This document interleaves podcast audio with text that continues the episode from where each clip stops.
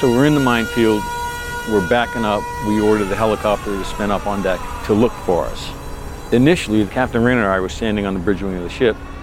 We thought that the helicopter crashed because the fireball went about two, three hundred feet in the air, and we went flying. Everything on the ship just went into the air. and The fireball had blown burning debris all over the ship, topside. It broke the ship's keel. It instantly flooded two main engineering spaces, and we're on fire. The sun's setting, and we have no power. we're still in the minefield. We still have three mines we can see. We hit one we couldn't, and we're fighting for our lives. Think about that for a second. Fighting for your life. If we're lucky, the majority of us will never have to actually fight for our lives. I suppose it could certainly feel that way at times, but what if it's truly the case when it really is the difference between life and death? I remember my captain saying, We're going to save her, we're going to fix her, and we're going to fight her again. And that's when I knew we're fighting. When the outcome depends entirely on how you react, the decisions you make, and how quickly you can respond. Will you abandon ship or will you fight for what's worth saving? What's going on, everybody? I'm Nate Ledger, and I want to welcome you back to another episode of Changing Course. Today's story piqued my interest a while ago. I was at the police academy, the Maine Criminal Justice Academy, and a cadet in my class had introduced me to his father. It was none other than Master Chief Danny Nicholson. My name is Danny Nicholson, born in Reading, Massachusetts.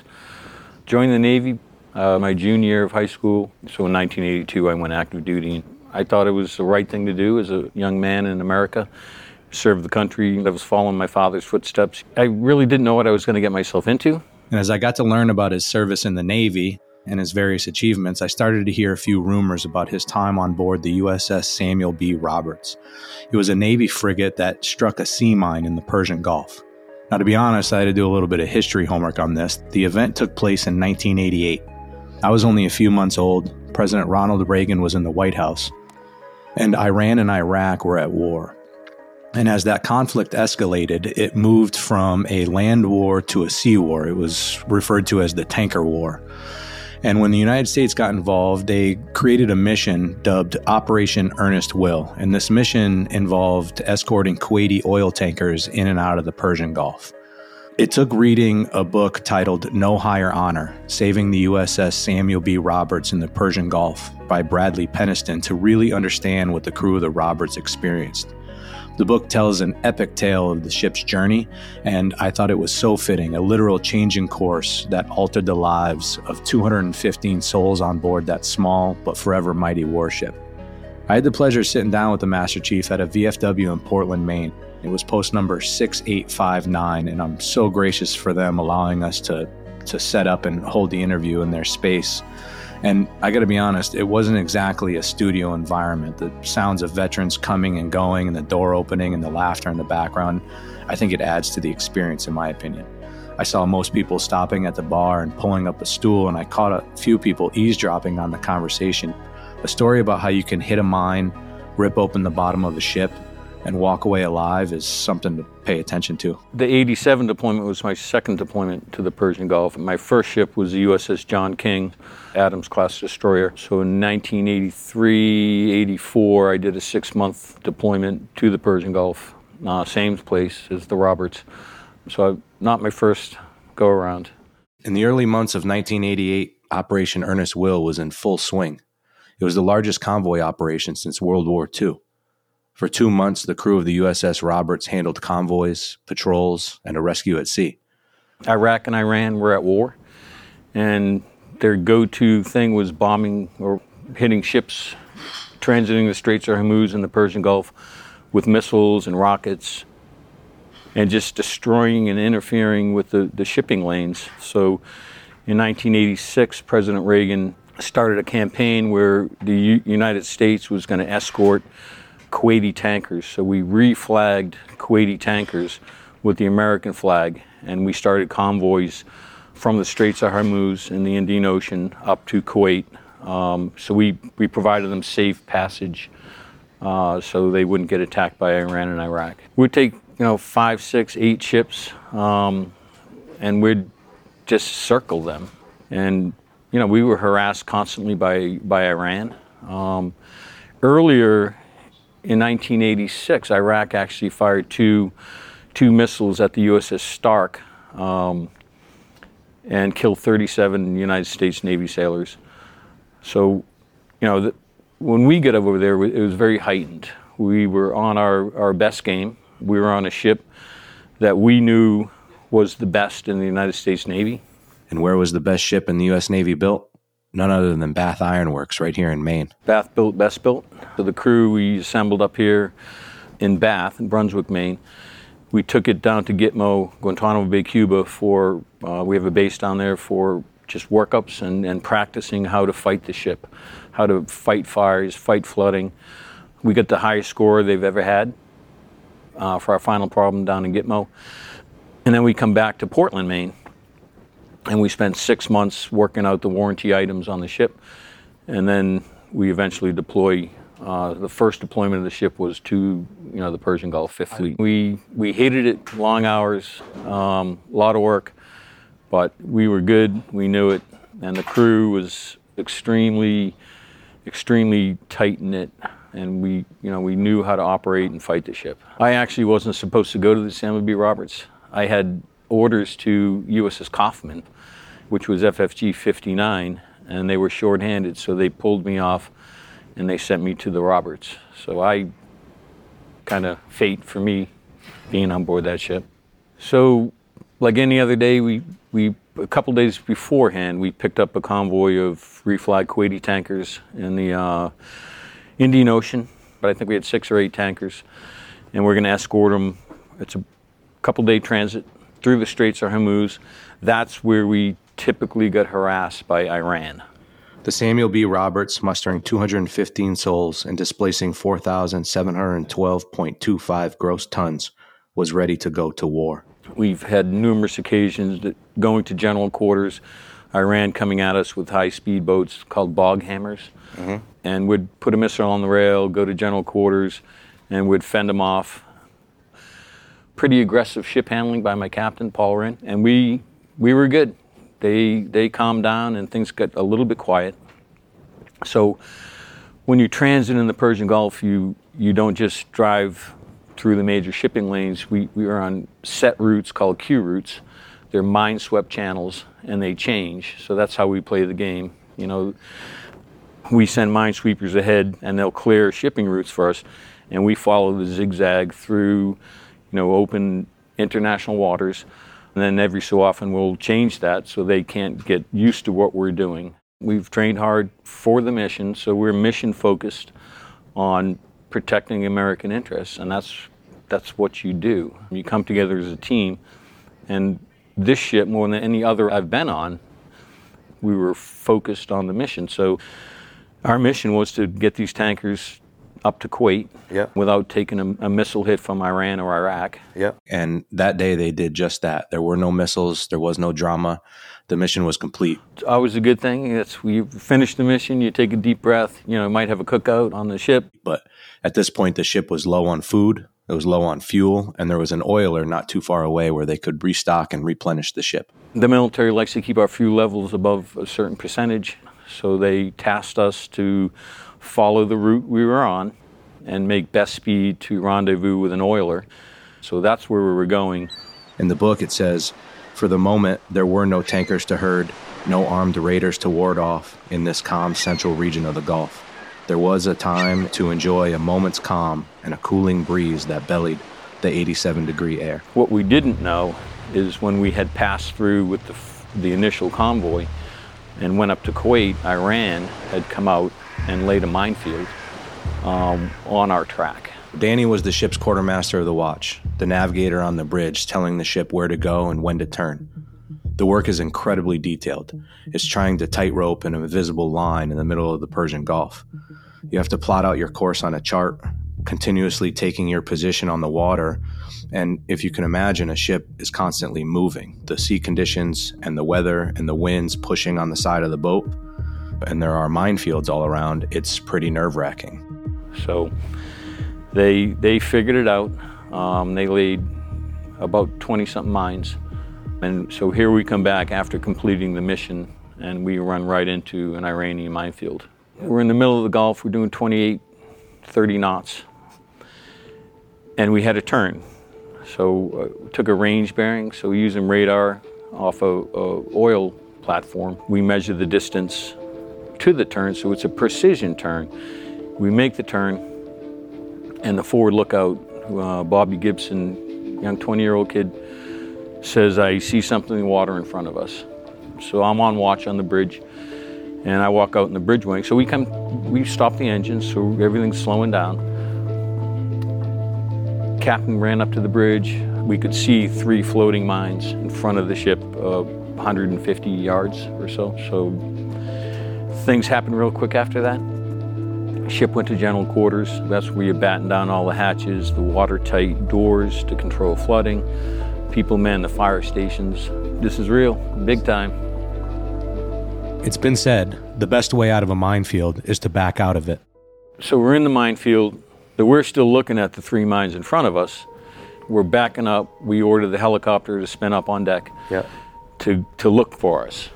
And as we back up, we weren't pushing the water down when we were going fast. And we're in our wake. And, and some of the people down in the engine rooms heard the scraping on the bottom of the ship. What they were hearing, scraping the bottom of the ship, was an Iranian M08 mine. They're the things you see in pictures. Big round ball with the spikes. I forget how many pounds of TNT, but it's a, it's a big shaped charge. So when the ship impacts it, it's a contact mine. Pushes in one of those spikes and it sets the charge off, and boom. Instantly blew a 20 foot hole in the bottom of the ship. Captain Rinn and I were standing on the bridge wing of the ship. We thought the helicopter crashed because the fireball went about two, three hundred feet in the air, and we went flying. Everything on the bridge of the ship, everything on the ship, just went into the air. The fireball had blown burning debris all over the ship, um, topside. Captain Rinn and I were tumbling up on the bridge wing. Yeah. We landed. We initially announced that the helicopter had crashed until you could look at one of the cameras and you could see the helicopter still spinning on the fantail. And that's when we realized we, we struck a mine. And then it became a fight for survival. It broke the ship's keel. It instantly flooded two main engineering spaces and broke the shaft seals and bulkhead to the third. We split in half. So the only thing holding the ship together is the main deck, which is it's tearing. Um, and we're on fire. The sun's setting, and we have no power. we're still in the minefield. We still have three mines we can see. We hit one we couldn't, and we're we're fighting for our lives. I can remember the task force commander asking my captain, "The damage is severe. What are your thoughts on abandoning the ship? You have permission to abandon ship." And I remember my captain saying, and I'll never forget this. He said, "We're going to save her. We're going to fix her, and we're going to fight her again." And that's when I knew we're fighting. Each vessel, each ship, when it's built, has watertight compartments. It's a bulkhead that goes from the bottom of the boat all the way to the top to the main deck, and it's supposed to break down the ship into watertight compartments. And when you design a ship, you can design it in such a way that you could flood an entire watertight compartment, sometimes two, sometimes three, and the vessel will still float on the water. And the Roberts was a multiple compartment ship. It was said that the Roberts could fill three of those watertight compartments and still stay afloat. But the keel, commonly referred to as the backbone of a vessel, if you break the keel of a ship, you're supposed to sink. And at this point, the ship had doubled its tonnage from taking on all that water through the massive hole that was blown in the bottom of the ship. The water had filled the main engine rooms, and two of those three compartments had flooded, and they were quickly losing the third. And that's where the crew's training came in because the third engineering space had cracked bulkheads. A team of sailors went in there, about seven or eight of them, and they they were taking mattresses, their shirts, Yeah. and plugging cracks using shoring, which is all stuff we learned while we were in, in Gitmo. And if we had lost AMR 3, the, that third engineering space, we would have sank instantly. I was a firefighter. Yep. So I, I was on the nozzle putting water down the stack. We had just flames pouring out of the ship's smokestack. So we're, we're dark, we're dead. You know, one of the sailors, he jumped on top of a generator and, and started it uh, with a suicide switch. He's in the enclosure and, and Yeah. he, he could have been killed in there, but he did what he had to do. Yeah. And we eventually got power back to the ship. So we were able to start a couple of fire pumps um, and start the dewatering. 10 minutes, no power. Most of the ship below deck was in total darkness. We didn't have radios back then in 1988. So it's it's relaying word of mouth, which we practice, and then we have sound powered phones, which you know circuits are broken, but the Navy has alternate circuits. So we figured out all the backups. We got the communication going, and pretty much in the beginning of it, while I'm fighting fires topside, um, there's 10 guys going into a, flooded space with water up to their chest, plugging bulkheads. You know, was 10 people that were severely hurt. I mean, skin burnt off them, um, trying to escape from the engine room. We had we had one sailor or chief, um, Alex Perez, trapped underneath the deck grate. So, he's in a space that flooded. He floated to the top, and there's a grate above his head in a burning space. So he's breathing through it with a broken back. And we had we had other shipmates enter that space and use firefighting lanterns to shine a light so he could swim under the oil burning water. And they pulled him out, and he survived. We fought at least six hours fighting fires. We finally got the fires out. It was it was trapped inside a, a plenum. They call it a plenum chamber. We finally got access to it. It took us hours and hours. The fire's next to our our 76 millimeter magazine, which has all our gunpowder and, and bullets in it. So that space got to a critical temperature where we had to, you know, throw a whole bunch of people on that to, to empty magazine before it exploded. That would have ended it, the night. So we got the magazine emptied. A lot of rounds went over the side. A lot of them went up onto the forecastle of the ship.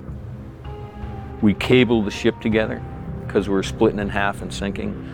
We literally wrapped cable around, you know, firm structures and, and tightened it down so we didn't split in half and sink. It wasn't until the morning. Once we got power back, we had an auxiliary motor.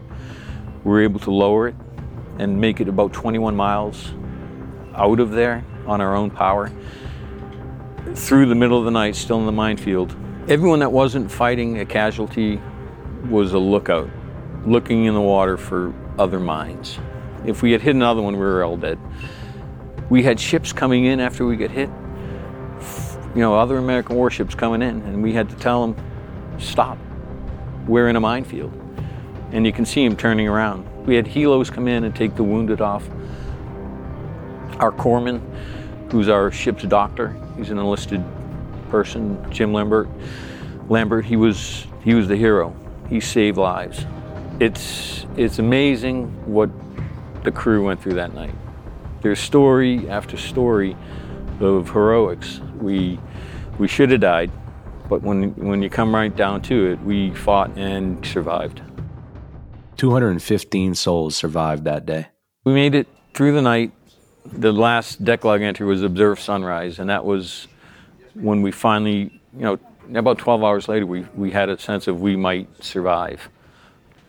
But you still couldn't go below decks because, I mean, the, the spaces were flooded. So everyone's topside. We had a, a helicopter come in from the USS Wainwright, brought us breakfast because we had nothing. Everything's gone. So eventually, they, one of the tugs that is one of the minesweepers came out and, and we rigged a tow and they towed us into the United Arab Emirates. We made it into Dubai in the UAE. Pier side, we still there's still a chance we're going to sink, and, and, they they rigged some massive floats and, and just to hold the back of the ship up.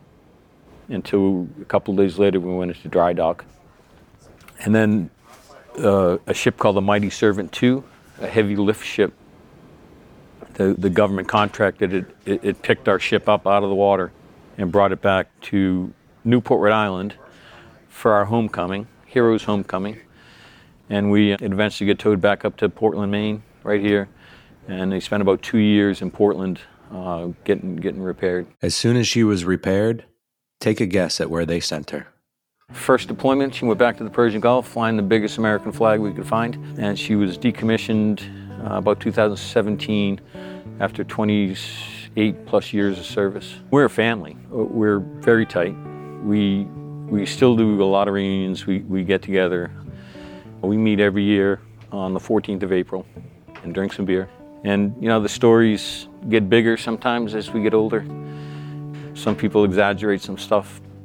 You know, you take everyone from everywhere and you put them in, uh, you know, a 400 foot ship and you live together, you sleep together, you eat together. There, is no black, white, red, yellow. It, it is, we're American sailors. And it gets so tight, you're not just a sailor anymore. You're a shipmate, you're a crewmate on the USS B. Roberts, and we're the best ship in the Navy. And that's the attitude that builds the fighting spirit, I think, of, of the American warriors, is we have that camaraderie. Everyone on board the ship earned the combat action ribbon. Now I work for the, for the government again, and I'm working up in Bath Iron Works with the pre-commissioned sailors, just like I was uh, 35 years ago. When I tell these sailors, I, I tell them, hey, I was here. I was in this building as a young second class, and I left here, and we, we were in the fight. So you need to prepare yourself. And I talk to every crew that comes through Bath Iron Works.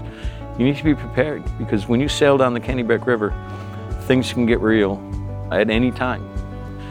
But when you're put in a life and death situation, that training kicks in. And I think it's the reason I'm sitting here today, is because we were that well trained and ready to go to war and protect our nation's interests. Throughout my conversation with the Master Chief, he kept saying, We were in the fight. And as I mentioned at the top of the episode, most of us will never have to be in that kind of fight. Thank God. But that's not to say life isn't a battle. And I know I risk sounding redundant here as the theme is obviously a prominent one, but I can't stress it enough what it means to stay in the fight, and what it means to react with poise, what it means to act with compassion and empathy, and to stand up to adversity, especially when it blows a 20 foot hole in the bottom of your steel picnic. Whatever you may be neck deep in at this very moment, there is always an opportunity to try like hell to keep your head above water, even when it's rushing in faster than it ever has before. Stay in it because with the right mindset and preparation, you can navigate through it, even if it means backing out and starting all over again. I want to thank and express my heartfelt gratitude to all the men and women who have served or are currently serving our country. Their sacrifice and dedication deserve our utmost respect and appreciation. I also want to thank the members of the VFW and the command staff for allowing us to record in their post. The VFW, along with all other veteran organizations, play a crucial role in supporting our veterans and their families, providing essential services and resources to everyone who has served. Many of these organizations rely on donations and volunteers to continue this important work. If you're able, you should consider donating or volunteering your time. If you're enjoying the podcast, please consider supporting us. Your contributions go to the overall production costs and allow us to keep bringing you new stories. Every donation, no matter the amount, makes a huge difference and is greatly appreciated. Also, if you have a story you think we should know, reach out to us. We want to hear. It. The of Course podcast is written and produced by Nathan Tower at Nonsensible Productions. Sound design and mixing by Kevin Shinstock at Groundswell, and Molly Nicholson manages all of our socials. I'm Nate Ledger. I want to thank you for listening. Later.